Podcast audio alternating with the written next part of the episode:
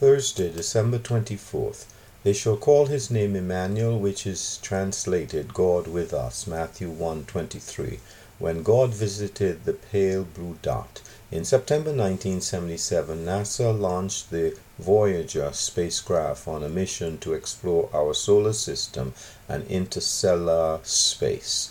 In February 1990, after traveling a mind boggling 3.7 billion miles, the 6 billion kilometer, it sent some pictures back to Earth. Scientists noticed a tiny bluish white speck dangling in a beam of sunlight passing through Saturn's rings. It was planet Earth, only the size of a pixel. This now famous picture has come to be known as the pale blue dot. In our vast universe, we are but a mote suspended in a sunbeam. To think of all the generations that have come and gone, the kingdoms and empires that have arisen, then fallen, the births and deaths, the joys and sorrows, the wars and famines, the sufferings and horrible atrocities committed, all transpiring on the pale blue dot, yet we were not left to our own devices we were visited. Why? Because the fallen creature that inhabits the pale blue dot was created in the image of its maker.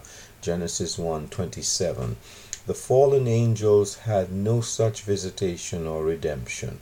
We don't really know when Christ was born, but since the world recognizes this as the date, it is a good opportunity for us to speak of the glorious fact of the Incarnation.